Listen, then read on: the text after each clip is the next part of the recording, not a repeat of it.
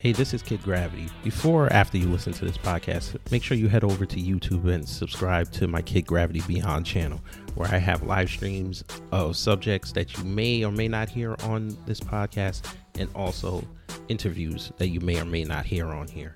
So, again, go over to youtube.com, put in Kid Gravity Beyond, and subscribe to the channel. Thanks.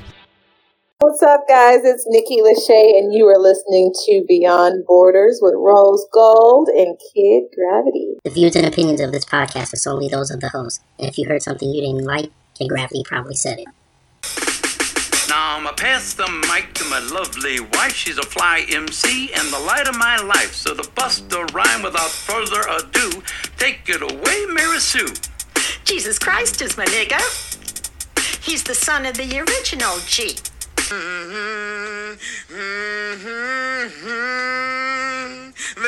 a cross for everyone, and there's a cross for me. I'm sorry, y'all gotta give it to me. Let the damn choir, let the choir sing a little bit. Let the congregation say amen. Amen. All right, nigga, let's do this.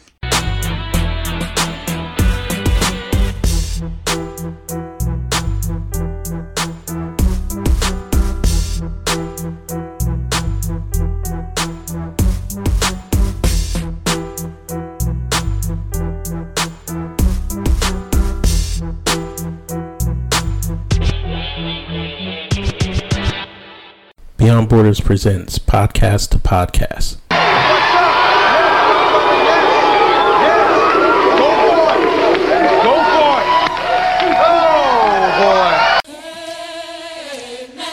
You know how they say that old little scripture in Psalms 118 chap I think that's the chapter verse 24 This is the day that the Lord has made let us rejoice and be glad in it. Well, be glad because today Kid Gravity is going back to church. That's right, folks. The agnostic coon has decided to enter those hallowed halls or hallowed, however you want to feel about it. I know the Gnostics and the atheists going to be mad at me, but hey, we're going to do this for the folk, black folk today. Because black folk, Trump said he wants churches open. So this was a nice little segue into the show that we're going to do today. We're to talk about religion because I have questions. And I was to ask my mama to come on, but no, she's to over preach, and I don't want to be over preached to. So I found the next best thing. I found somebody from Philly, and we all know Philly are a bunch of heathens. But she seems to be the diamond in the rough part of that city. So once again, we have Nikki G. And if you remember, Nikki G was on our dating preference show, which is on YouTube and all of the audio streaming platforms. So check that out after you check this out, because I'm pretty sure she's going to try to save me today. So, Miss Nikki G, good afternoon, and please introduce yourself once again to the audience. Okay, good afternoon to you as well. I'm Nikki. Uh, do motivational speaking, quotes, freestyles, and poetry, trying to help people move into their purpose that God has for them. But I did want to say this. Nikki with Beyond Borders, representing as God's daughter, to make effective decisions as we shift the focus back to religion. Correct. I'm just gonna mark. I'm just gonna mark it C, not not for the grade, but you know, usually on tests you just put C and you have a 75 percent chance of passing. So yeah, we'll just do that. But yes, folks, that's right. Today, religion. One of the three things that black folks use to go through life. And that's religion, um, making sure they get home every night the way they left, and depending on where you live, hate white people. But today's not about white people. Shout out to white people. White people, white people, and them Catholics, they they so want to go back to mass because they missed many a communion because China decided to act up. But today, like I said, Kid Gravity has questions. Nikki G has offered her services to answer these questions and see if maybe I'm on the right track or I need to get back on the track. So, Miss Nikki G, how do you feel Yes. about religion? Let's begin. Okay. So, like, religion is the end all be all. I'm a firm believer that God is the forefront of everything. I know a lot of people have it in their way. They don't believe in God. You know, if there is a God, why do we go through the things that we go through in life? Well, sometimes God has a tendency to make us go through things in life so that we can actually not focus on the pain of it, but focus on the lesson we can learn as a result of it to come out a little bit better and a little bit stronger in how we assess different situations. Without religion, without God being at the forefront of everything that we do, how will we be able to even navigate this crazy thing called life? You know, I know a lot of times people get in their way, like, mm, I'm not going to touch base on religion. I don't really know. You know, it's a lot of stuff going on with the pandemic, with, you know, a lot of illnesses going on sometimes things like this can actually transpire for mm-hmm. us to put the emphasis back on finding ourselves spiritually and walking back into a specific way of life.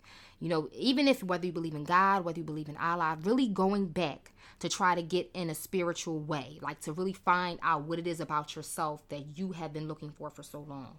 And I feel like pan- the pandemic, things like this taking place, like natural disasters, is for us to take a step back and be like, wait a minute, let me reevaluate myself, my situation, so I can try to better understand why this is happening and what I can do to become a better person in the long run. Like to try to change myself mentally, spiritually, and emotionally.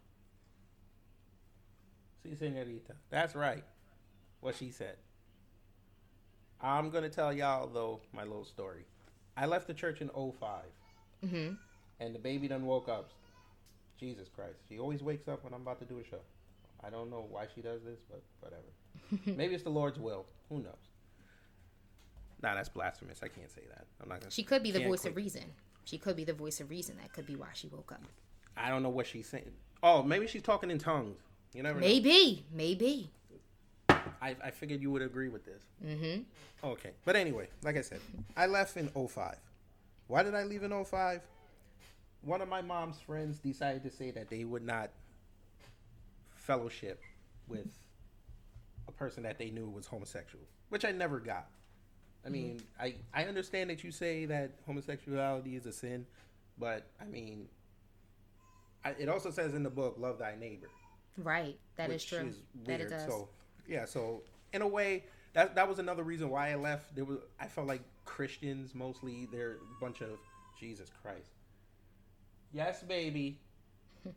I think she wants to come out here, but I'm not bringing her out here because then I'll never get anything done. Yeah, good. But anyway, yes. So I th- to me, I think Christians are hypocrites. That's just me. That's mm-hmm. how I feel. Right. And for 15 years, that's how I felt. And outside of a couple of occurrences, I've not willingly gone inside a church. Mm. And my mama sometimes locks me out because I make jokes. Mm-hmm. But today, like I said, I have Nikki on, and we're going to talk about the Bible because I have a couple, maybe like four or five areas that maybe she can touch on. And I have verses, folks. I got verses because you know you can't you can't have a, a biblical discussion not have verses because Christians right. get mad at you. I did want to say something. Yes, like ma'am. I feel as though it's a sad experience to actually go through that. Like to have people criticize you or someone in general, how your background is, mm-hmm. from you wanting to continue to be a part of the church or to continue a specific ministry. i I'm a firm believer that love is love. Like you have the right to love whoever it is that you love, whether it be male, whether it be female, and stand firm in who you are in your truth with no judgment, knowing that despite anything, whoever you love, that God still sees you. I don't like the fact when people do sit there and shun people away from continuing to be a part of the church or to have them thinking, okay, wow, like I came here to to pray, to worship, and then I'm being judged because of who I love at the end of the, the day or my sexuality. And it's not fair to me because that can really deter you from even continuing to not only have faith in God, but to even try to walk on the spiritual journey. Like that's really disheartening to do that to somebody. But I feel like there's different levels in as far as religion is concerned with with Christians with Baptists it's different levels. Like I'm the type of person where if I know whether you are or not homosexual and you stand in your truth and you know who you are I love it.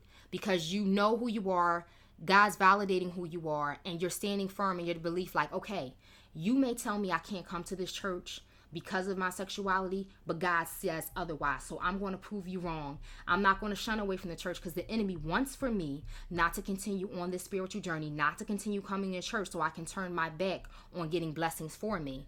But when you when you know who you are, when you know who you are and you're so strong in who you are that the thought of anybody trying to question your identity, to try to question who you are, gets shot down immediately because when they try to get you to shun away from going to the church, you're like, okay, watch what I do. Watch me still continue to come back. And it's never too late to come back, but I feel as though the only person that can judge whether your your, your sexuality or whoever you are or, the lifestyle you live is God. And and you nobody, I don't care who they are, what standing they have, you know, their ranking, nobody can judge you the way the way that they think they can because only God is in control. And it's it's very disheartening to hear, you know, about you know your experience like that. And I'm sorry that you had to go through that, but I feel like everyone has the right to love who they want to love, be who they want to be, and stand in the truth and not have to worry about judgment. If people are going to judge them, you're doing something right. You're getting a rise out of people because that shows that you're that committed to trying to get back on track.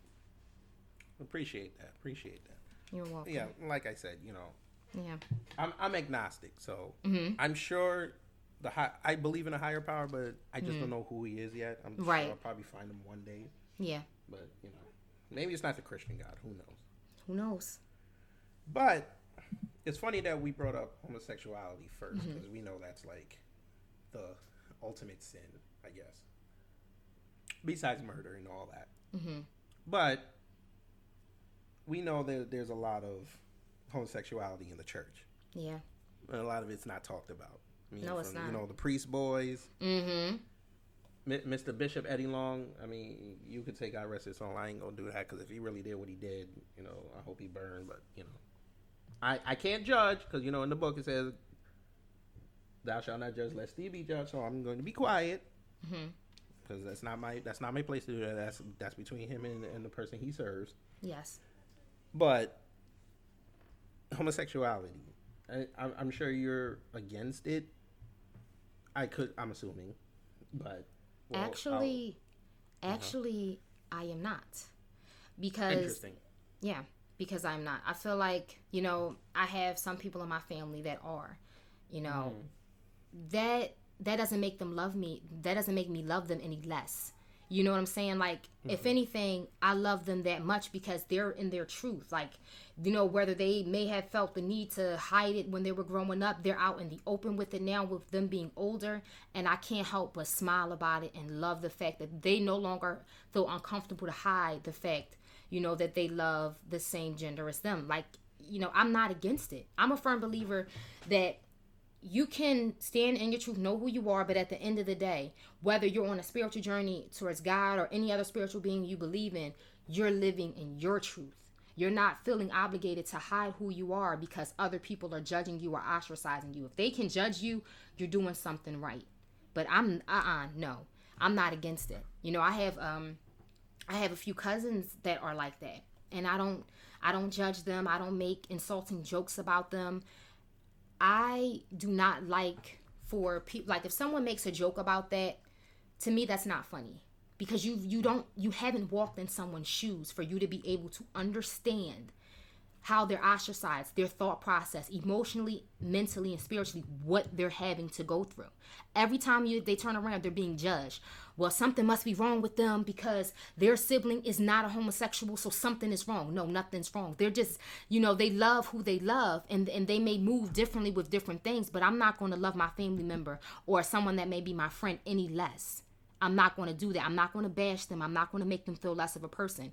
But some people may be against that. But if you have members in your family that are like that, and and you talk to them and it's no different, how can you be against someone that's living their truth, that is valuing and loving who they are every second of every day?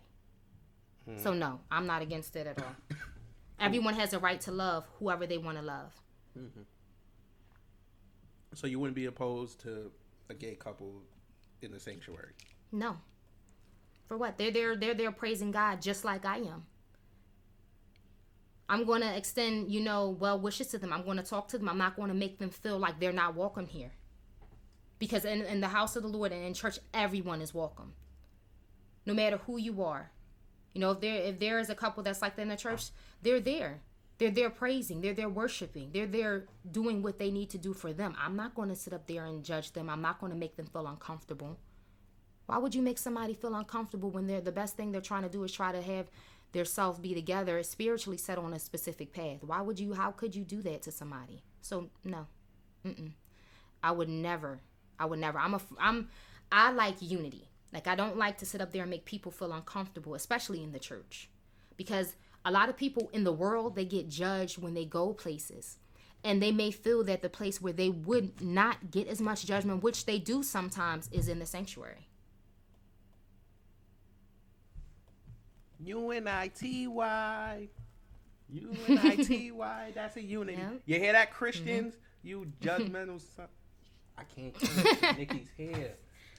Not today. No, I- we're going to respect. We're going to respect the house of the Lord today. yeah It's Sunday. It's the Sabbath. It's the day of rest. Even though mm-hmm. people in this world been resting for about two months, but we're not gonna go there today. I, I got that show. I got that show coming up again too. Cause I got to crack on some people, but we're gonna do that another day. So homosexuality is okay, mm-hmm. depending on the person. We can't we can't do that as a broad stroke. I'm just saying because Right. you know the Pope. He said he's not he's he's not against it, and you know Catholics went nuts. And I already talked about Bishop Eddie Long. Mm-hmm. So we're going to transition from homosexuality to promiscuity in, mm. in in the in the church. Lord have mercy. Shout out to Jamal Bryant. You you lying. I can't say the B word. I wasn't gonna say the I wasn't gonna say the B I. was gonna you could say the b word you're lying No, I was brother gonna say- brother gonna- you could say lying brother He's not my brother. well he's somebody's brother What if he's an only child? oh that's true Mm. I'm not playing the black games today. Not today. But no, I was. I brought him up because if you're not familiar with his story, I'm pretty sure you are because you move in them circles. So I'm sure you're familiar with his story. Yeah. Yeah i am. But if you're not potential black, white, Hispanic, Asian aliens that will not date Nikki G because she has a preference, she, you heard that on the show on the dating preference show.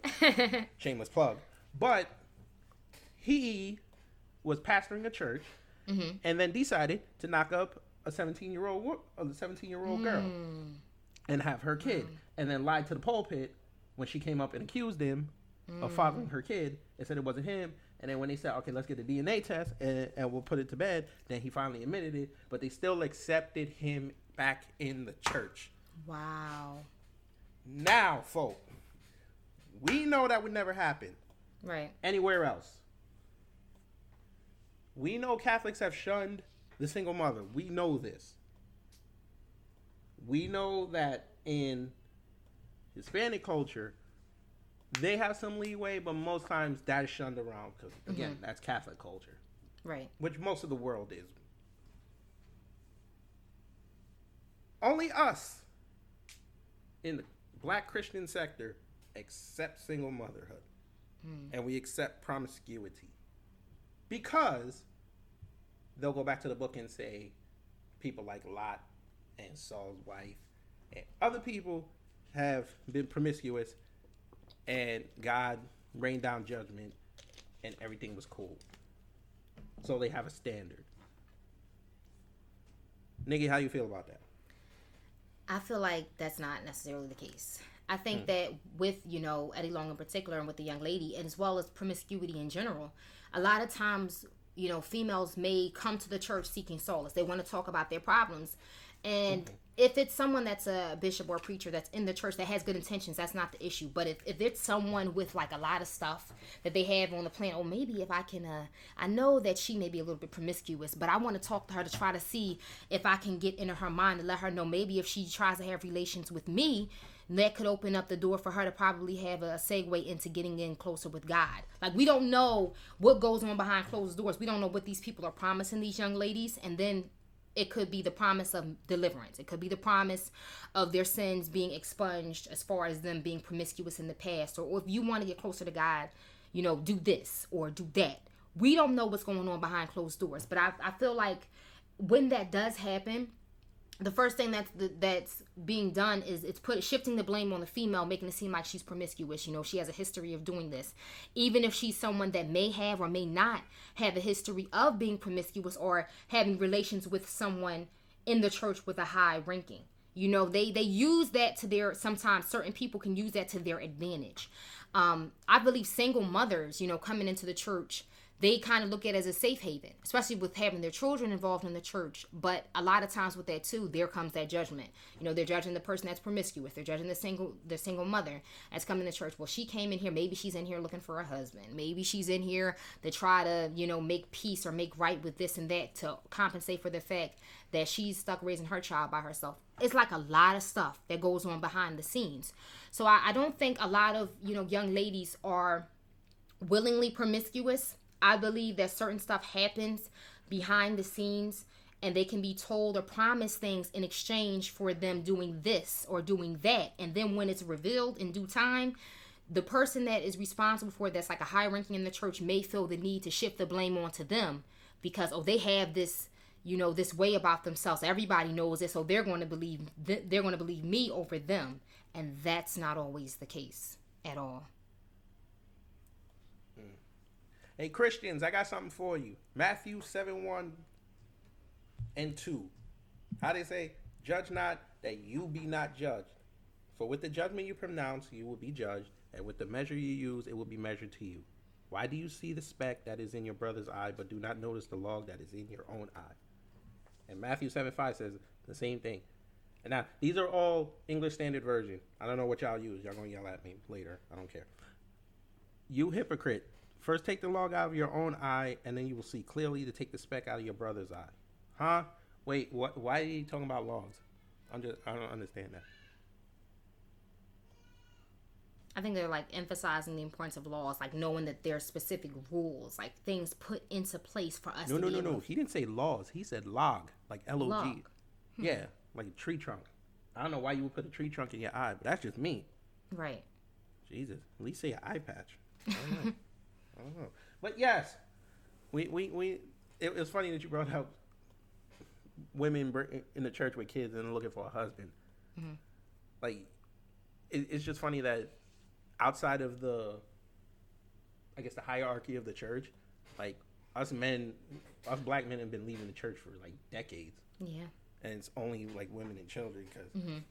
and I've, I've talked to a lot of brothers and i feel the same way i think it's a hustle Right. because the because yeah we'll sit there and we'll know the pastor's running game.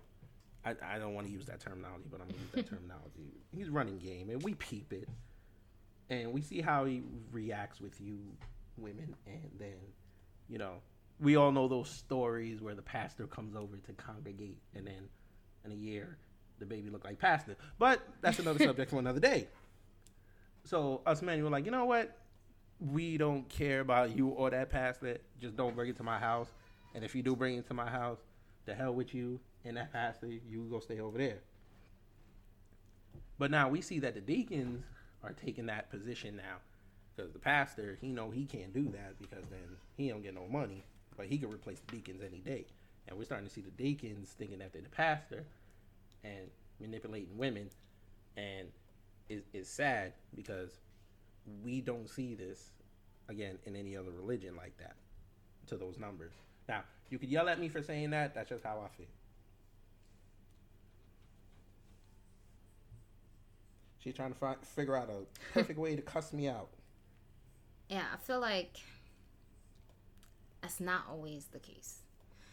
Um, like it is true, you know, when you look at it now, like even statistically, there's not that many black males within the church. There are a few. Like you'll see here and there, there'll be like married couples in the church, or there'll be couples like some that's what a i forgot to female- mention yeah. too you'll see more married couples but You'll see single more. dudes, nah we not going No, there. you don't really see them in, in there like that at unless all. we hunting Yeah.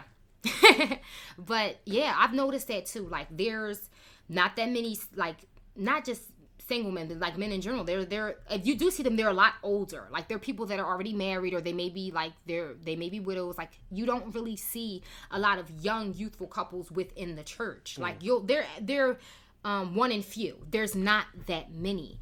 Um, that kind of makes me wonder where they are. Like a lot of people, you know, they question like this is going on. I don't need to come to church.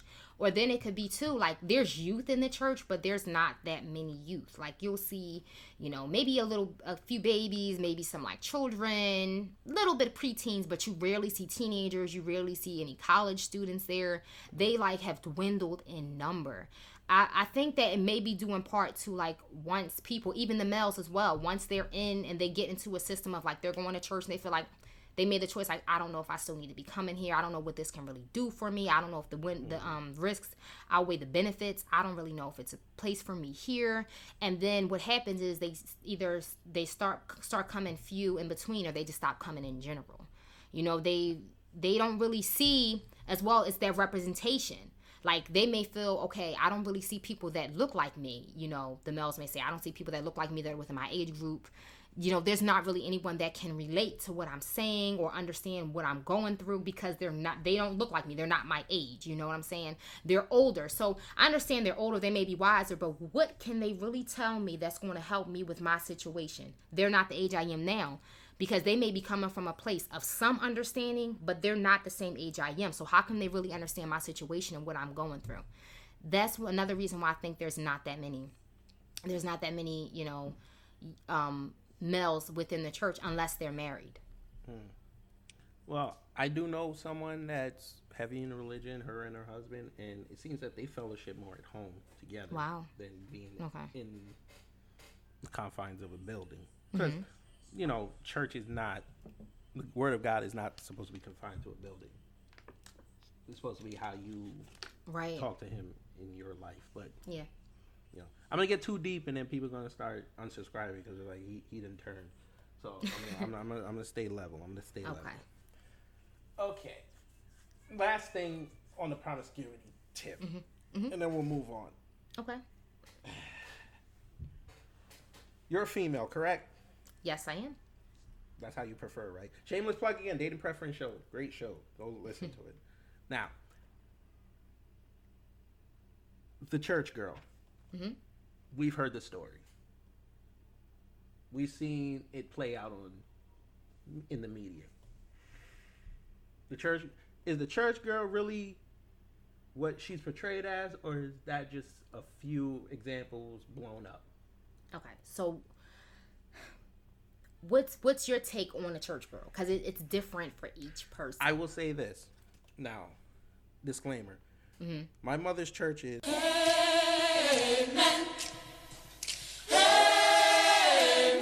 And I purposely bleep that because if I mention my mother's church, she's going to whoop my tukis.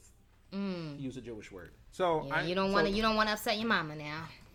Nah, cause she got she got the she, she got the washing machine. That, that jump's free, and she allows me to mm. take soap. So I, I, I want to get that. But when I was attending, I was part of the youth ministry, and frequently every well twice a year, once in the winter, once in the summer, we would go to a retreat. And a retreat, you know, was supposed to be one of them youth building retreats, but you know, you still have fun. And it seems every time I went, within the first 48 hours, a boy and a girl would get sent home for having sex in one of the cabins. Which is Oh, funny wow. because Right. you guys waited that long to just do it when you guys live in the same city. Mhm. Which is funny to me. But that's another segue somewhere else. But this has happened at least I've gone on four, so this happened three times. So we all know for the church girl who don't know, there's they're the ones that heavy into God, but they also say that they're like the the prom- promiscuous ones, but they keep it on the low. But you know, Sister hmm. Johnson and them know, but they won't tell her mama because her mama heavy in the church, and then we bring dishonor to their family. Mm-hmm. But now that's gone, and they'll be quick to call you out really quick in the church. Right. So that's how I view the church girl. Okay. I think, based on what you told me, I Oh, don't oh, think. and also she's very judgmental. Forgot about that. Can't mention church girl without being mm. very judgmental. She will quote you scripture, but then I can't say the rest because Nikki's here. If Rose was here, I might have said it. But I'm not gonna say no more because we're gonna keep this show clean. Because if I did put this up and there's an E next to it and Rose sees it, I'm gonna get yelled at. So I'm gonna keep it clean today. So please, yes, I'm sorry for cutting you off. No, that's fine. I think that the it varies. Each church girl is different. So you may have the, the church girl that's kind of like not quite put together, you know, but she's still learning along the way. Or you could have a church girl that is like that, you know, that is kind of on the promiscuous side, but each person is different. I think that's like a, a broad term for someone within the church. I don't think that all girls, whether they're, you know, teenagers or college based students or a little bit older or younger, are necessarily deemed as being promiscuous or being deemed as, you know, having relations within the sanctuary. Like each person is, is a little bit different. And I think that too, with with with way the way things are especially now today you know you still see the youth in the church but there's not that many you know with with with the young ladies but no i'm i'm not you know team definition that's a typical church girl you know my definition of a church girl is regardless of age somebody that comes in the church and has an open mindset you know an open mind to you know not be so emphasized on knowing this and knowing that and having all this information thrown at them, but having some type of interest in wanting to know more. But I don't think that all church girls are that way. Now they may be now once they're in the church or whatever they have the they have the ability to use their free will to decide if they're going to want to be that way or if they want to continue going to church or make the decision to just to stop going altogether. But when I think of a church girl, that's what I think about. I don't think that it fits in for them to be, you know, having relations within the sanctuary or for them to be doing this or doing that behind closed doors. It's all about the decisions that they make. Now, there could be somebody that fits the category of that, that is a church girl that made the decision to be that way and do that in the sanctuary or have that mindset. But my definition of a church girl is someone that comes in there with a mindset and just having interest in wanting to know more just having an interest in knowing more and seeing more and being able to take it in. You know not necessarily you know focusing on doing that but focusing on doing other things to try to draw them to have a better understanding and a better better way of moving forward spiritually. That's what i would say my definition is of a church girl baby agrees with you. But that's okay. And my wife decided to go in the kitchen and get something to eat. Oh this is gonna be fun. Hey baby you want to come fellowship? I think she told me no. okay, that's fine. Oh my God, this is fine. Whatever. She's in the background. She she in Sunday school, y'all. So uh, hit hit your tambourines for me one time. Turn to your neighbor and say neighbor. I don't hear no neighbors. Oh, but if it was the pastor coming around, y'all would have said neighbor with the quickness. But it's okay. All right, let's talk another big contention, and mm-hmm. Rose and I talked about this the other day, and she couldn't believe this. Women preaching. Mm-hmm. She's Catholic, right? So, off top, she already says women aren't supposed to preach in the Catholic Church. Really? But I showed her an example of a woman up in Boston getting ordained as a minister, as a priest. So, and as I said before, the Pope has he's more or less given his blessing on this. Now, we all know what the good book says about women preaching, depending on which version you read. So, are you familiar with 1 Timothy chapter 2, verse 11 through 12? A uh, little. Let me pull it up. Yeah. You said Timothy, right? Yeah, 1 Timothy chapter 2, verse 11 through 12. Hold on one second. She's still fumbling for it. but I just said, give me a second because I had to flip through my phone because I ain't got no Bible in this house. but for those following along, again, all these verses I took were from the English Standard Version. So it says, A woman should learn in quietness and full submission. I do not permit a woman to teach or to have authority over a man. She must be silent. Dude, when I read her that verse, oh wow, oh Lord, have dude, she she went off, huh? What she do? She cussed me out in French, like I wrote mm. it. And then I, I, I prodded her again because I read her 17, and it says, "And it shall come to pass in the last days, saith God, I will pour out my spirit upon all flesh, and your sons and your daughters shall prophesy, prophecy, and your young men shall see visions, and your old men shall dream dreams." So, yes, folks, God done told y'all females that y'all not supposed to preach, which is I, ironic because my grandmother, God rest her soul, went to a church and she had a female minister. She's Methodist. So again, that's where I I had the the the, the hypocrisy came in for me that you were talking about women preaching and then the book says women can't preach. So hmm. I'm gonna let Nikki read that and then formulate her response and I'm gonna I'm gonna go tell my daughter to be quiet. so just make sure you talk to the folk and, and you know promote yourself. You said Timothy 1, verse 11, right? Yeah, First Timothy, chapter two, eleven through twelve.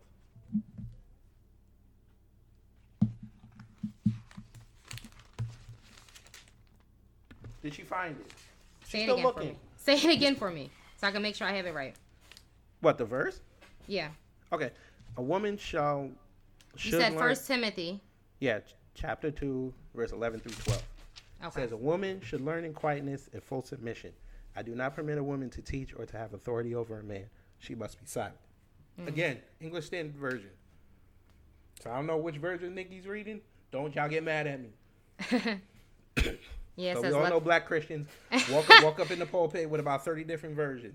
Yeah, it says, um, let the woman learn in silence with all subjection, but I suffer not a woman to teach, nor to us usurp authority over the man, but to be in silence. For Adam was first formed, then Eve. Which And version was- is that? This is the King James Version. Oh Jesus Christ! She went back to the old days. Go ahead. Yeah, and Adam was not deceived, but the woman being deceived was in the transgression. Yeah, well, I got seventeen Hmm. from the KJV, so Wow. She didn't even use the new one. Oh, we gonna talk. No, we're gonna talk. I got, I got Yeah. another. Que- I got a big question coming up soon. No, we gonna talk. I think about this, I don't agree with that. Like you see a lot of women. No, seriously, you see a lot of women today preaching like they're talking. Like we've been, you know, as far as women, we've been silenced for a long time as far as not having the right to vote back then. So why would we stand behind, especially when it comes to our spiritual journey to just be quiet in the background? No. It's time for the woman to come to the forefront, for us to preach as well. If a man can do it, preach and spread the, the gospel and, and, and motivate people, a woman can do the same thing, regardless of her regardless of her age, regardless of her ethnicity, whatever the case may be. She has a right to sit there, to stand there, and to preach and to have her voice be heard to as many people as possible. I I'm reading this, I'm taking it in. I'm going to say 100% I do not agree with this. You know, we've been quiet for too long. Um, it's time for women, especially you see a lot of women now that are preaching, you know, that are ministering, a lot of women that are doing motivational speaking. You know, it was something that was extremely dominated by the males. No, it's time for the women to to have their time to, you know, have an influence as well and a hand involved in the church. Like, you know, we see, you know, a lot of times too, like we see um, men that are in the church that run the church and we see their wives, but their wives are involved to a certain extent.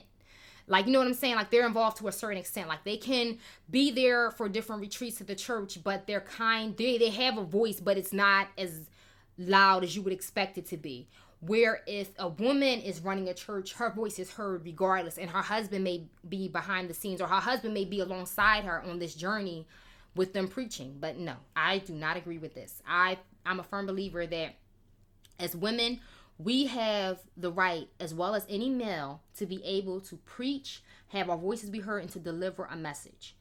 This right here, you know, I love God, you know, I, value His word, but I'm, I'm going to have to disagree with that. 100%. Folk, y'all just heard the Philly come out of her. I had to shut the mic off. If y'all go on my Instagram right now, I done put up the picture of how I f- felt while she started talking. Folk, she was mad. she about to when when she go up there on her day, she going oh Lord, St. Peter, you might as well just let her in first, man. Let her go talk to him. Cause she she she a little upset, and she gonna have that verse right in her back pocket. You heard what I said? Okay. Tell them why you mad. Well, I'm I'm well I'm gonna say that the reason what I would you know was kind of frustrating about about this about reading it is the fact that I feel like this the way that it was written is a little bit biased in a sense because it's not taking into consideration, you know, other women. Like a woman is supposed to be, you know, sometimes beside him, um, um, her husband or you know her partner, and the vice vice versa for a male, you know, with his with whoever his partner is, and the same with the female. We're supposed to support and uplift and motivate. You know, that's not saying that I'm going to support, uplift, and motivate by being quiet. Like if I if I feel a certain way, if I feel passionate about something, I'm going to give my take on it. I'm going to say what I have to say. You know, you may not agree with it, but you're going to have to, you know, listen. And if you don't want to listen, that's fine. But I'm not going to sit up there and play the role where I'm quiet and not having my voice heard because at the end of the day, if I do that, I'm not being true to who I am. I'm not being true to what I feel or how passionate I am about something because I'm allowing you to take you know the initiative to give your take on something and i'm not following suit. So at the end of the day i'm not being true to myself. If i sit here and i you know take in you know what this is saying and i'm i'm running with it like okay yes it says for a woman to be silent to let the man lead to not really preach in a church or have a voice i'm going to run with that. Oh no. No that's not that's not how this is going to work. I'm going to have a mm-hmm. voice you know. If you're going to be supportive you know with me that's that's amazing and i'll and i'll do the same for you but i will not have my voice silenced. It's been silenced for too long with a lot of stuff our ancestors went through with you know slavery with you not being able to vote with having land taken from us with a lot of things that we've had to endure. So knowing that i'm a woman why would i sit up there and be quiet when my voice needs to be heard now more than ever? Like we need to have women as well not take the the behind the scenes but come to the forefront whether it's speaking whether it's preaching you know whether it's writing whether it's you know being in politics we need to see more of this. It needs to be something that's discussed and emphasized. You know we have to switch it up a little bit. It's it's 2020 and then moving forward as well. We gotta we gotta step up to the plate. Like it's it's nothing wrong with a with a woman being able to speak her truth and, and have a voice. If they don't want if they you know some people may agree with this and be like okay well i don't agree with you nikki on what you're saying you know everyone's entitled to their opinion but you know i love god i love his word but i do not agree with that I ain't looking God in the eye. You just got him told. I'm not looking at that man. Nope. All right, go ahead. Mm. Okay, so she's fine with women preaching. yes See, there you go, hypocritical Christians. Thank you, Nikki. You brought up something that you reminded me of. what's that It goes back to judgment. mm-hmm Now, I get a mulligan on this, Miss Rose, because I said I wasn't going to talk about y'all no more. Why do skin tone genders like casting judgment when their life is in a shambles? wait what do you mean? I've noticed this. Every time, every time something happens, they revert right back to God. give me a little bit more give me a little bit more Okay, insight. there was a story. It ha- actually happened in your City years ago. Woman set her husband, no, her boyfriend, Mhm. on fire. mm. Tried to kill the kids too. Her kids, not even his kids, her kids. Mhm. They interviewed her, and between that and someone on Facebook that said they knew her, they said that that man controlled her life, and she had no way of getting out. So she felt like that was her way out, and only God can judge her. Cause we all know those Oh. five words love coming out. oh my my my Oh yeah. So she said only God can judge her. And what's the other one they like to say?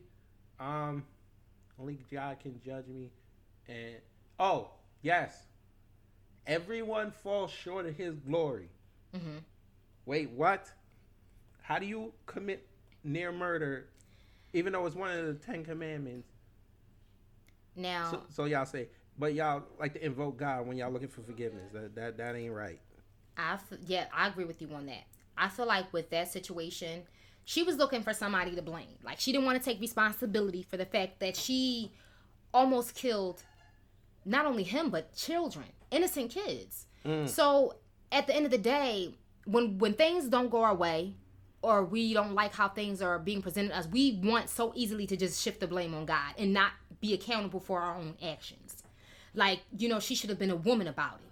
You know what I'm saying? Don't sit up there and shift the blame on God for the fact that you were on the verge of ending people's lives because you felt, you know, a specific way. There were different there the situation could have went many ways. You know, she felt like she was being controlled in a sense. She could have found different ways to get out. You know, day a day he was at work, you know when the kids probably weren't home or at school she could have made her her, her plan to escape. It's, it could have went different ways. But for you to contemplate taking not only you know his life but the lives of innocent children mentally what were you thinking in the midst of that? So when when when the truth is revealed you know that this was the plan or of whatever you had went through why would you shift the focus to god? Because sometimes it's easier for us to just find someone to blame rather than acknowledge that we were responsible for thinking this way or we could have did different things to get out of our situation. Now i understand she may have been experiencing being controlled you know maybe other forms of abuse. I'm not saying that's her fault but what i'm saying is the way that the situation transpired you know it's one thing to contemplate you know doing whatever for him to exact revenge but to consider harming kids that makes you kind of contemplate what else was going on? Was there like um documented accounts of what transpired you know with with the um with like a restraining order or like you know phone calls made to the police back and forth? Was there any documentation that this was going on? Did family members know about this? Did friends know about this maybe they could have intervened or tried to put a stop to it or help get her out of the situation. But we we've got to stop doing that. We've got to stop shifting the blame on God all the time when things don't go our way or we don't like something. Like we have to own up as a as a man or as a woman, we have to own up if we play a role in something, we have to try at the end of the day also hold ourselves accountable and be like, listen, I know I shouldn't have made that decision. You know, I know that person, like the guy, he could shouldn't have been controlling and things like that. But we also have to hold ourselves accountable. We can't just find an outlet and be like, oh yeah, I did this. I, I took something from the store. I'm gonna blame it on God. You know, I, I, did this. I did that. It's God's fault. No, we have to hold, be accountable for the actions and the decisions that we make as well. You know, we we have to we have to own up to it too. Sometimes we have to own up to it. But the the guy he should have owned up to the role that he played in the situation, as well as the young lady and whoever else was involved in the situation. I'm not saying it's all on her, but at the end of the day, we have to acknowledge everything. Mm. Hypocritical Christians. You just heard Nikki G again. Stop invoking the name of God when you have mistakes. Mm-hmm. But that's going to bring up another thing, but I'm going to leave that one alone. That That's the whole subject of accountability, and I want to do a whole show on that. That's going to be good. That's going to be a good show. Accountability. Oh, Lord, I'm going You're going to really get, you think, listen, you're going to get a lot of reaction out of that. Oh, one. yeah. With and accountability. I, I, might do that one mm. live. Oh, oh yeah, you invite should. all your female friends and all your male you friends. Should. I'm gonna offend every single one of them.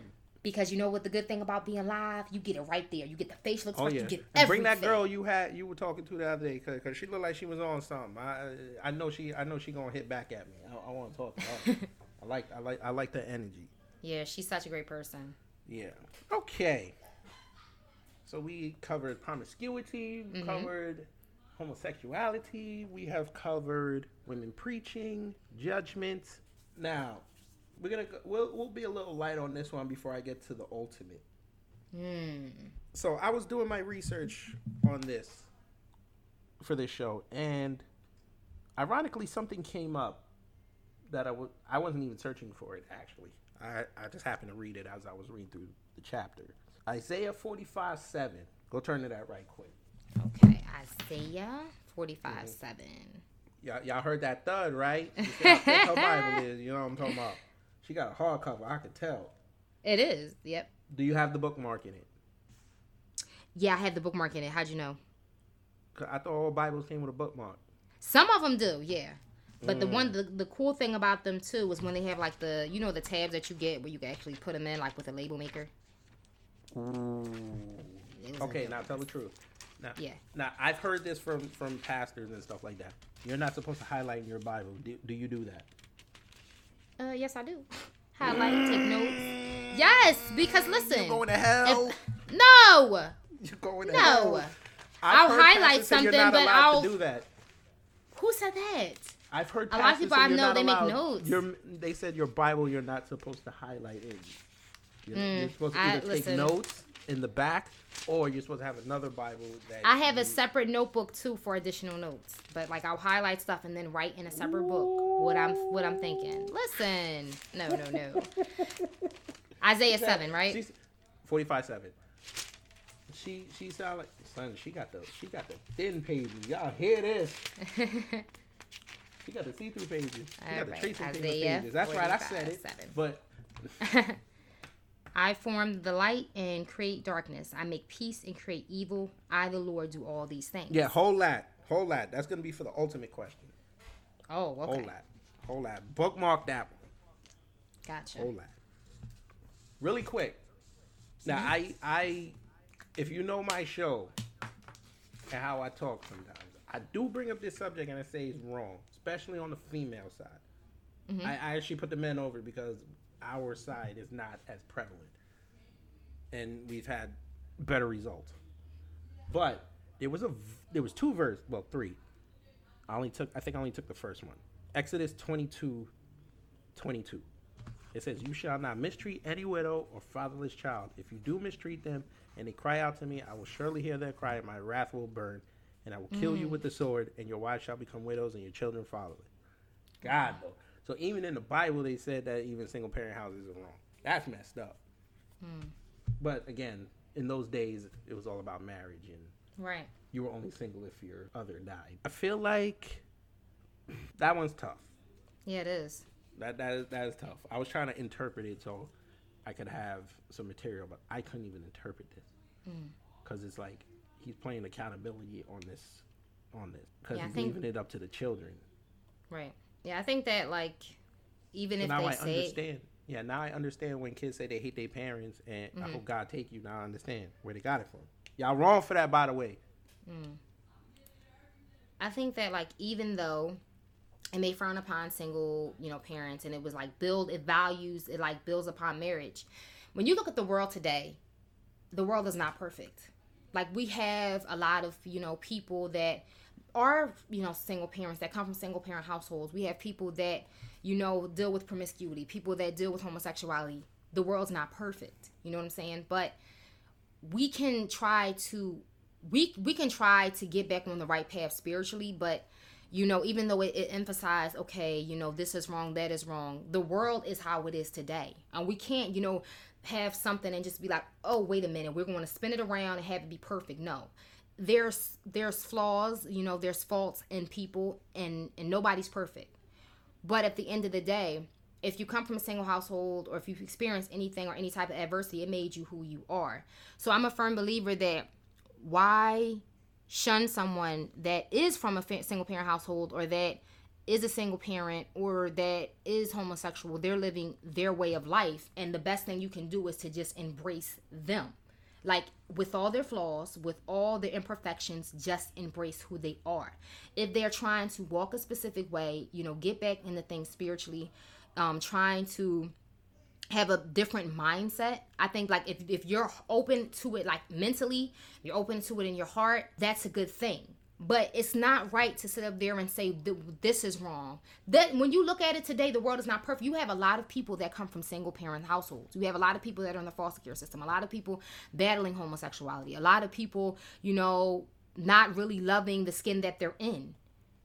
So why should we shun them when we should embrace them in all their imperfections and be like, okay, you know, you want to walk the way, you want to try to get into, you know, your spirituality, learning more about yourself, you know, where you see yourself on this journey with God or whatever spiritual being you believe in. Like accepting each other amidst imperfections. It shouldn't be shunning somebody because the worst thing you can do is to do that. Listen, people have everyone has a way of interpreting things and feeling things emotionally. So it starts to like if people aren't going to be if people are not going to be accepted at home, if they're not going to be accepted in school, if they're not going to be accepted in any environment they in, they're in. They may think that they can find acceptance in the church. And like a lot of that's not what happens to a lot of people. A lot of people aren't accepted, they're rejected. And it's like why would you reject somebody even if even though it says in the Bible, you know, you know that's frowned upon that's what's going on today so why you know be an advocate for shunning it and preventing it when you need to embrace it you know? You can always advocate for change. Like if someone came from a single parent household you have faith and you move forward and do what you have to do and trust that the cycle can stop with them. But the church should not be judgmental. It should be open to embracing change not shunning people away or having them feel like they're not welcome. Because especially people if you feel a certain way about something and you're in a specific area a specific environment and everywhere you turn you feel rejected the church should be a safe haven where they embrace you and they let you feel accepted and welcomed. Admit any imperfections you have admit any issues you're battling you should be accepted a hundred percent because I guarantee you, even if the person that, that may be preaching to you, they're not perfect either. They had to go through some things in life. They had to walk a specific way to get to where they are now. They may have endured hardships that you endured, whether they speak about it or not. If they can stand there and in their robe and speak and be a living testimony of things the enemy tried to throw their way and they overcame it, they should be willing to embrace people that may have promiscuity or other issues that they're they're battling.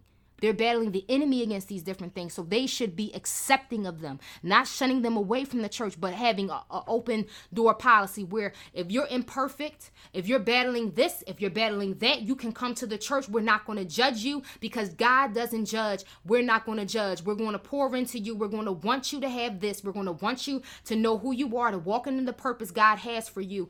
And miss whatever it is you're battling, whatever it is you're going through, we've got you. And it shouldn't be a place of judgment. It should be a place of accepting. Let the church say amen. amen. All right. Huh. Now, we get to the big. Well, it's actually two big things, and then Okay. we'll end off. I'll let you. For once, I'll let y'all say. A, I'll let you say a prayer Okay. as we close. All right. So go back to Isaiah forty-five seven. All right. I'm, I got it. I'll read it. You ready? Yeah. All right. I form the light and create darkness. I make peace and create evil. I, the Lord, do all these things. Folk, she gonna yell at me when I say this. But God created evil. That's right. I said it. It had to be said, and I'm sure she's going to defend the fact that I'm wrong. But if God gave all beings mm-hmm. free will, mm-hmm. so in essence, He Right. had to create evil mm-hmm. because God is about balance, correct? Right? So, when I tell people, like my mama and the people at her church called Amen. because again, I cannot say her church because she would kill me. God created evil, which in turn, he created the means to kill his only son. So, in a way, God is not a baby face, he's more of an anti hero. That's how I feel. Because mm-hmm. why would you create? Because I, I read somewhere on Google mm-hmm. also that somebody interpreted. They said if God never created evil, then people would serve him out of obedience, not choice. Mm-hmm. Which, okay, fine. But if he, why wouldn't he accept the fact that he created evil? Like he basically created the serpent, which allowed sin into the world. Right.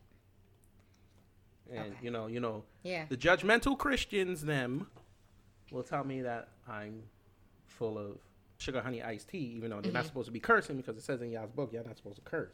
but I'm gonna let Nikki either refute it or embrace it. Okay. I think they're okay. I I think that again their draws on the free will. You know, there is evil in a sense to I think to shift some type of balance.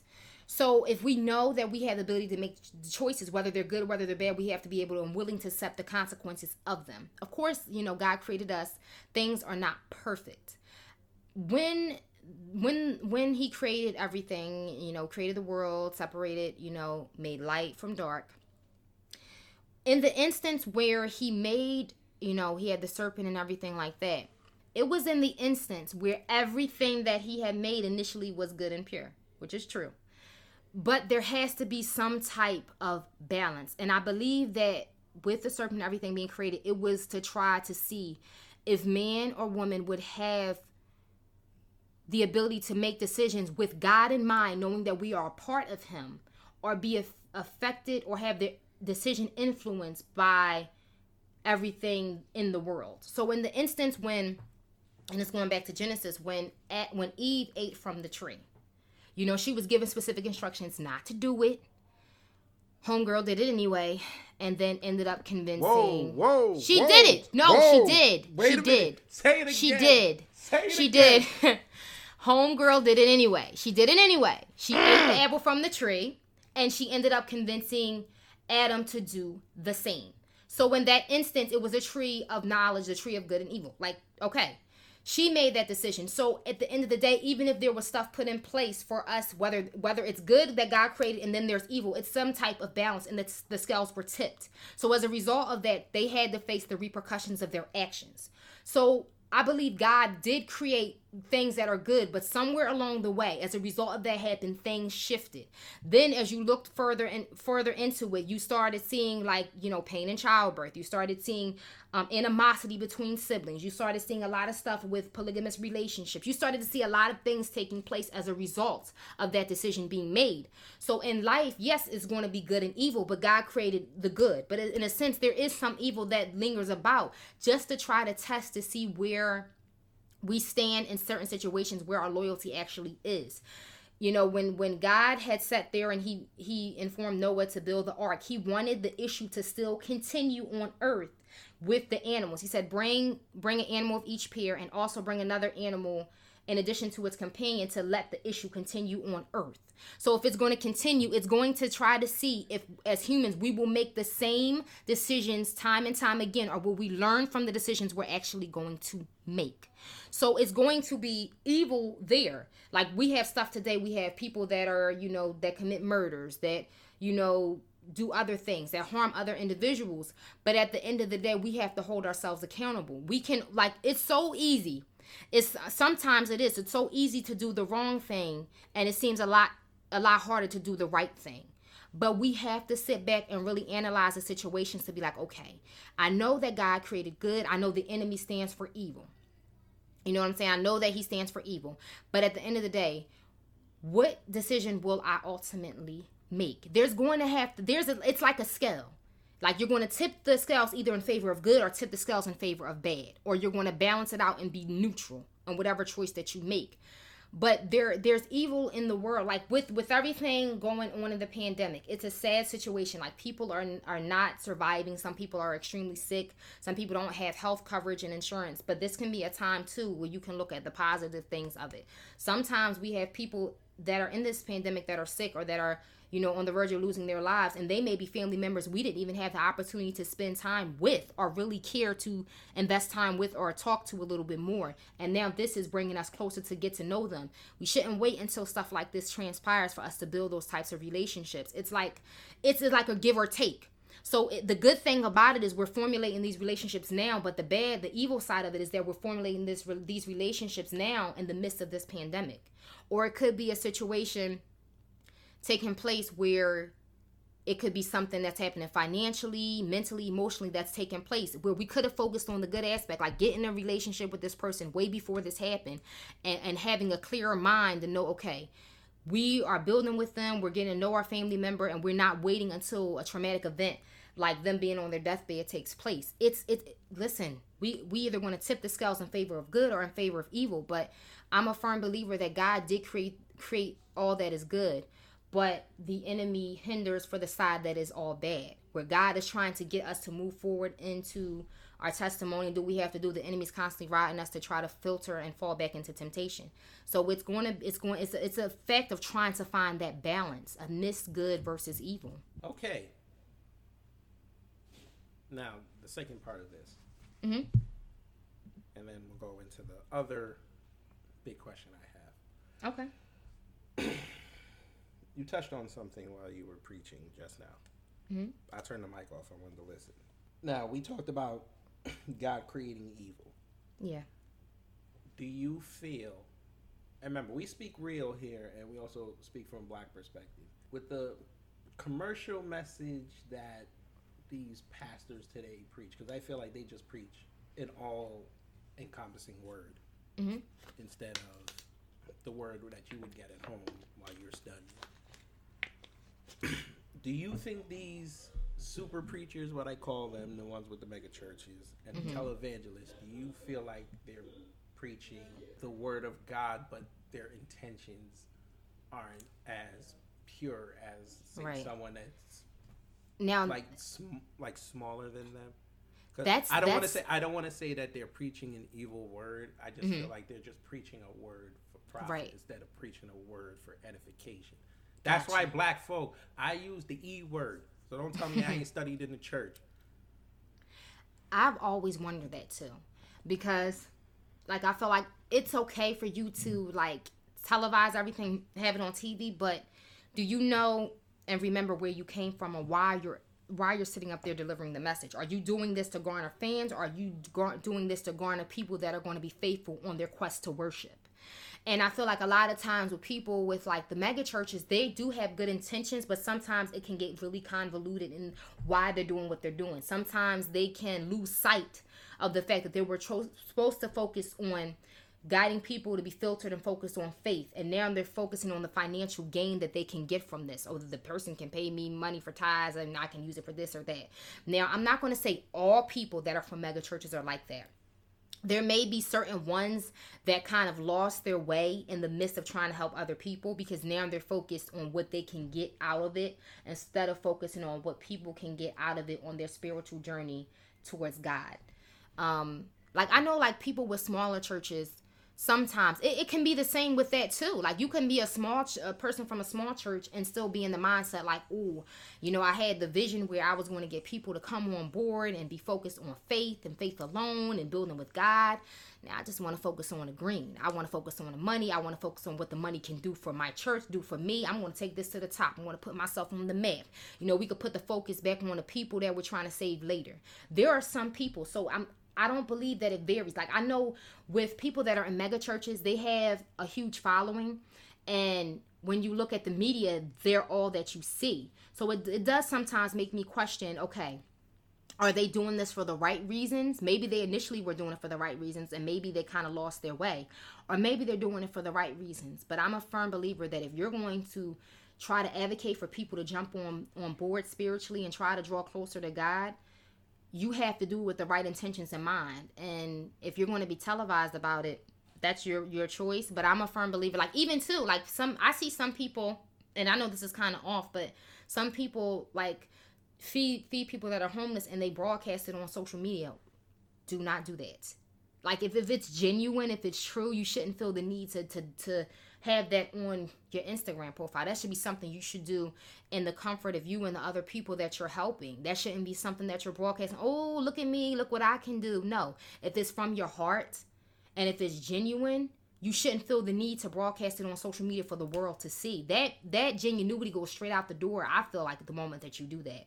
Like if I'm going to feed the homeless or if I'm going to make blessing bags for them, if I'm going to go to soup kitchens or go read to children or try to be active in different types of organizations, you know, I may talk about it with my family to let them know what I'm doing, but I'm not going to feel the need. Like I can advocate to you in a, in a podcast or in a video for you to try to, you know, be motivated to do the same and help out and do your part. But I'm not going to take pictures of me with people that are going through different things in their life and broadcast it. Like that's just not me. I feel like that's not being genuine. And then when it comes to, you know, people in mega churches, are they truly genuine? Only God knows if they're truly genuine in, in, in the the task at hand. If they're really genuine and garner people to try to get closer to God, or if they're only in it for their own reasons.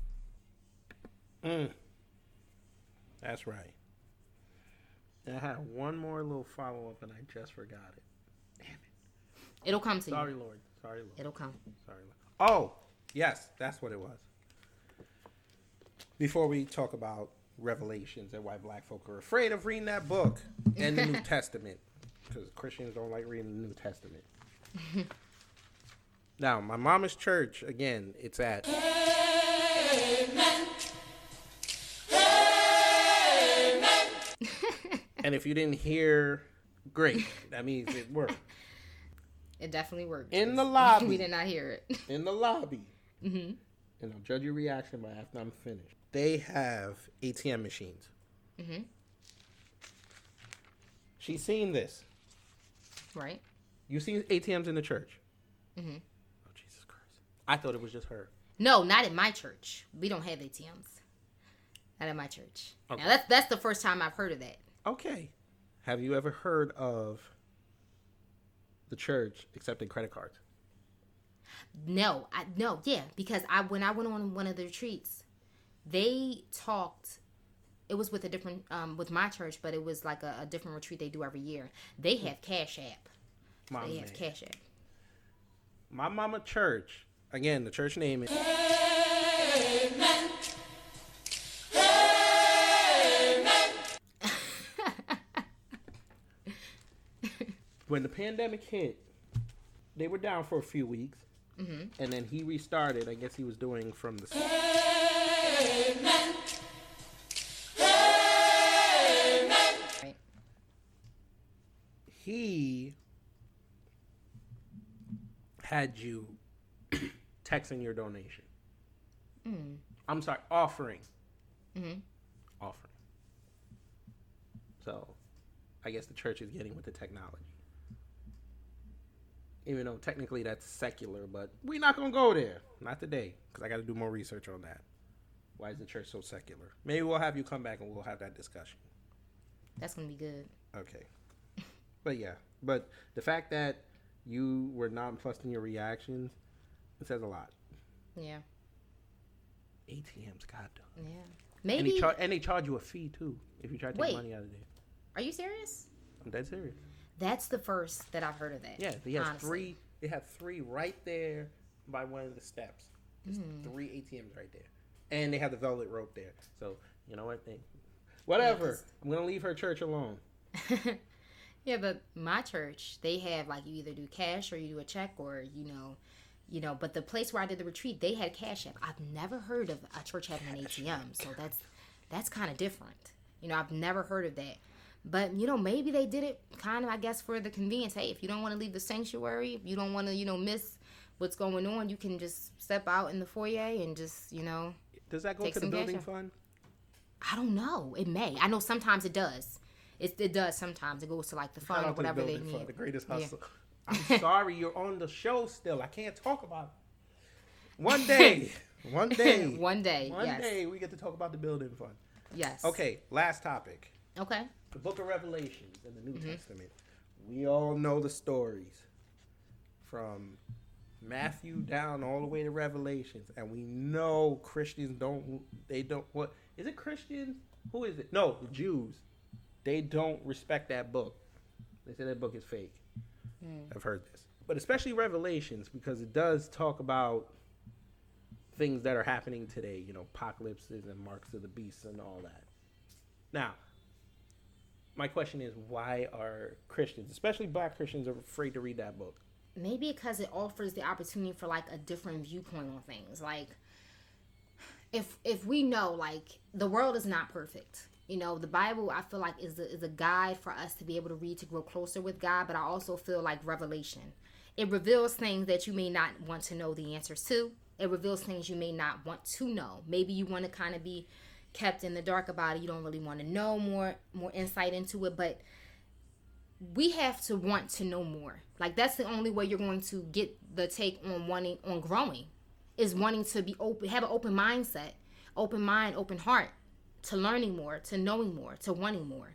And it starts with revelation, being able to read read the word, but also be able to take it in because maybe it's going to open open some some doors that people may have closed off in their way of thinking. Like this is going to hit you.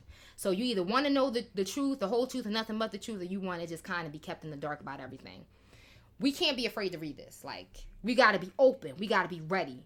You know, because if we're not ready for something, how are we going to be ready to get ready when we have to have judgment day? How are we going to get ready? We've got to be ready. We got to be ready to open things up. We got to be ready to walk in it to see it for what it is. That that's relying too on different situations people go through. Sometimes we say we want to know something we don't want to know, and then we find out it's like, what? I didn't know this was going to happen. I didn't want to know this. I didn't want to know that. It's revealing things to you. It's showing you the way of life. It's showing you this. It's showing you that. Maybe even a different perspective and on how to address things, how to move. We can't be afraid to read it, to open it, to take it in. It's it's it's God's word. We have to be willing, have the open, and we can't just be like, oh, verbally say we're going to be open. We have to be open to it mentally, emotionally, and spiritually. Be like, okay, people scared to open this book. Bam, I'm gonna open it up. And whatever happens, I, it may start raining when I open the book. I don't know what's gonna happen, but we're gonna we're gonna read it. We're gonna delve into it and take it for what it is. You know what's gonna happen? What's gonna happen? You have murder hornets showing up. You heard what I said. But it, it, it I think the murder hornet is supposed to represent the locust. Mm, maybe. But that's too deep for y'all. We're not gonna do this today. No, no, no, no, no, no. We're gonna save this for another day. No, this is too deep for y'all. they're not ready for it. Mm-mm, you know they're not ready. Not ready I want to make it. sure I have enough Christians on there. I want to see the Bible uh, turned open when I, when I get Yeah. to preaching. I don't Yep. preach. I just I just espouse and you know I have my spouse look at me Right. like I'm on E. See how that works? but anyway, yes, Christians don't be afraid to read Revelation. It's actually a fun book. Yeah. And allegedly, John wrote this when he was 92. Mm. And a lot of the things that he says come to pass. So I also had this theory that he's really Nostradamus. But again, I got to do research on that. Right. So we're going to leave that alone. Oh, lordy, lordy. Religion can be fun.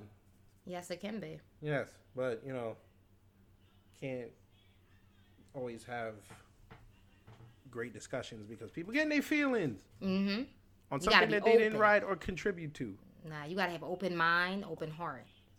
You No hear that, black Christians? Yep. Miss, I, y'all can't judge me except the Lord, man. Yes. Hey, you know what? I'm sorry. One more shot, Nikki. Nikki, you might want to mute this. Okay. Hey, skin tone genders. Just because it says that you can't judge, don't be going up there when you when you when you finish on on on the terra firma, getting, getting Jesus told. Don't you do that because he ain't answer all your prayers. Don't you do that. He send you right down there where where where ice is at a premium. Okay, Nikki, you can come back. I'm, I'm just saying, because we know how it is. Our, Yeah. our women's they they gonna go they gonna go up as soon as they get through that gate. They gonna get Jesus told. People like, why did you talk? Why, when when twenty when when was it twenty twenty? What happened? Just because you gave us Obama and you didn't help us with the COVID? What happened? But that may not be the case for just women. That could be the case for males as well. Everyone may have something that they want to get off their Oh, chest when they Oh, when no, they I meet know. them. Yeah, when they come face Yeah, to face with that's them. um Wemnium um who was it? Oh, Andre Iguodala. Yeah, Mm-hmm. Game Seven, 2016 Finals. When Le- he's like, "Why'd you make LeBron block me?" Hmm. Mm. He better not go up there with that. he, God sent him out where, where they got the double rims. Y'all know what I'm talking about. Nigga don't know what I'm talking about. No. I'm talking about them double basketball rims. okay. It's a lot harder to make a shot. Now, we we talk about that off the air. Okay. But folk, this was fun. Sometimes fun. Yes, it was. And it was more fun because Rose wasn't here. That's right. I said it. Shots. Mm-mm-mm. I'm just kidding. I love Rose. She down there on vacation. She needs a vacation because Well, nice. She's getting some relaxation. Yes, because you know the accounting thing is been killing her because she's still been working. So, but we're gonna let Miss Nikki lead off and close us out with a prayer, Okay. and I'm going to do some things. I don't know what I'm gonna do yet. All right. You ready for me? Ain't about being ready. we all got to be ready when our time Yes. comes, right? Yep. Absolutely. See, true. I'm learning. Yes, you are. All right, go ahead. Heavenly Father God, we pray that you please forgive us for our sins. Put a covering shield over us. Let no physical, spiritual, mental, emotional weapon formed us against us to prosper. Look over those during the pandemic that are sick, God. Family members that don't know where they're going to go. Look over those that are homeless, those in abusive relationships that don't have a way out, God. Please guide them, show them the way out. Thank you for opportunities coming our way, God. Thank you for allowing me the opportunity to be on this podcast, to be able to have a voice and to communicate and meet people and, you know, meet you. And, and thank you for everything that you have put into our paths and that you continue blessing us fighting for us keeping watch over us. That everything we do we do with purpose. We do with you in mind god. Thank you for this podcast. Thank you to beyond borders thank you so much to kid gravity thank you to rose even though she's away for this opportunity to be able to have a voice to give people the opportunity to speak their truths to have a voice and to know that if they stand behind something they're going to back it up 100% thank you god for everything in your name we pray amen Salud. Now, before we go, one more question. Yep. I troll my wife hmm a other a day. Yeah. Now, when it comes to religion, I troll her too. hmm Have you ever heard of Pastor James David Manning? No, I've not. Oh lordy lord! I advise you to go listen to my Obama show. You'll hear him in the beginning. Now he runs a church up here in New York City. Mhm. Recently, he was kicked off of YouTube because he said some inflammatory things. Mm. And wifey will not co-sign me as a family to go up there and just listen to him for ten minutes. I want to see if he's really about this life. Right. He was. So when you go on YouTube, look look him up real fast. All right. Now, Tell me his name one more time. Pastor. Well, you can just put in Pastor Manning Okay. and it'll come up. Gotcha. But make sure you put Pastor Manning funny Okay. or Pastor, Pastor Manning, Manning Obama. Okay. Now I'm gonna warn you, he uses language. Mm. But you down there in Philly, so you're used to it. But I'm just saying. you might have to throw the holy water on your phone. I'm just saying. this man Mhm. preaches the word of God, but he he go after black people. Oh wow. Yeah. Because he said, and I'm sorry, when I first heard it, I laughed. He said, "You you can't give America to the Negro because he's not ready." Are you serious? He said this. Mm. Now you're gonna get mad at me. I actually happen to agree with him because we're not in the right state of mind and we're not built with the correct foundation to apply ourselves to leading and being a part of America. We're not there yet. We're getting there, but it's very slow. Mm. So before you leave, you can lend your opinion to that. I do not agree with that at all. I figured she wouldn't. I don't. I feel like he's speaking behalf on all black people, and that's not the case. Him being him being African American as well, I feel like he's coming from a place of not true understanding, because there are other African American people that may be prepared in different aspects of their life to take control of different things. But for him to make that assumption, he's where is he basing this off of? Is it is he basing it off of his own experience? Is he basing it off of uh, people in his family that he feels as if they're not I prepared for this? he's basing it off of what's been going on. Because, like I said, he's a he was a staunch detractor of Obama's, Mhm. and he felt like the fact that we voted for him the way we did, and what people who weren't like I will admit, most of us did not research Obama before mm-hmm. 2008. We didn't. Right. So he said he's basically saying if you'd have researched this man, you wouldn't have voted for him. But that's how he. But why feels. is that the case? What's his reasoning behind us not voting for him? Well, for we one, he it- said it was the birth certificate thing that he never produced his birth certificate. Two, I don't agree with this, but he said because he had a white mama. See, that's mm-mm. Yeah, and then There's that- three there- was he. Well, this was after he left. He didn't do anything for black folks, which I agree with. But again, this is about religion. I'm if y'all want to hear how I felt, go listen to the Obama show.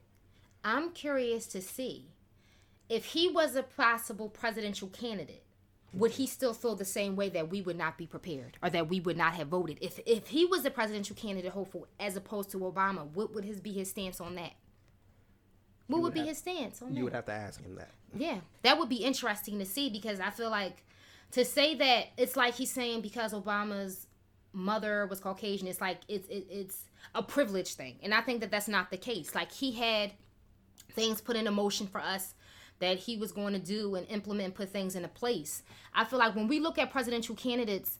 Those are the things we should put an emphasis on what they can provide for us to try to help take the country to new to new levels, to new places. Not on uh, it's not to me it shouldn't be based on popularity, but with his intake, I do not agree with that 100%. That's like being in the mindset where, oh, you only get this opportunity because you have this and you have that. Sometimes in different cases, that can be the case. But it's basically saying that as, as us as African Americans, we've come a long way. Like we've had opportunities that we've been passed over you know, in a sense, maybe due to someone else's race or probably due to privilege. Like we've had opportunities way passed over, like whether it's getting accepted to school, you know, getting passed up on a job, even if you had other skills. And that's just basically saying that he won the presidency because his mom was Caucasian, or he won the presidency because of this, because of that.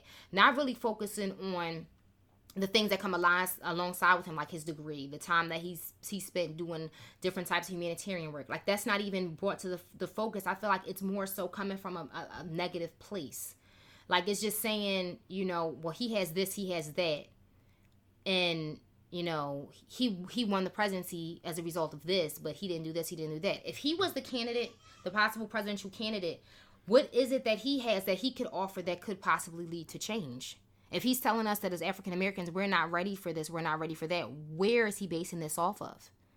It like even if it's stuff that, you know, he's seeing today that doesn't account for every African American. There's like certain people that are breaking barriers, that are doing certain things, that are getting specific degrees, that are doing this, doing that, have things in motion that don't constitute the percentage of African Americans he's in part referring to. So I feel like I don't see where additional evidence is being brought into play to validate his response. And y'all see why Philly don't like Harlem. Shout out to those legendary rap battles, Harlem versus Philly. but yes. And on that note, folk, we gonna go. Cause I don't know why these Negroes out here. They must have heard that Beenie Man Bounty Killer yesterday, and now they all hyped up. Oh my goodness. Jesus. And you know Jamaica, a lot of in Jamaica, a lot of churches are getting out now, so you know, you know they don't care. They they still got to go fellowship. But folk, I'm, we're gonna go. Take care. Stay safe.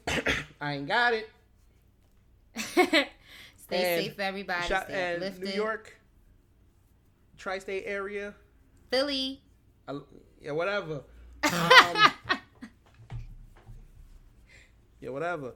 Nah, I like Philly. I do. But soon we'll be open. But word of wisdom if we don't open on June 13th, I suggest everybody on June 13th open up y'all shops because mm. this is ridiculous. Because the rest of the country is starting to open up, and I saw a stat that said we have the most deaths than anybody in the country combined. Mm. This little enclave we have: New York, New Jersey, Connecticut. but again, that's another subject for another day. Yeah. So we're day. going to go. Nikki prayed. Yes, I did. I feel a little bit cleaner. No holy that's good. water.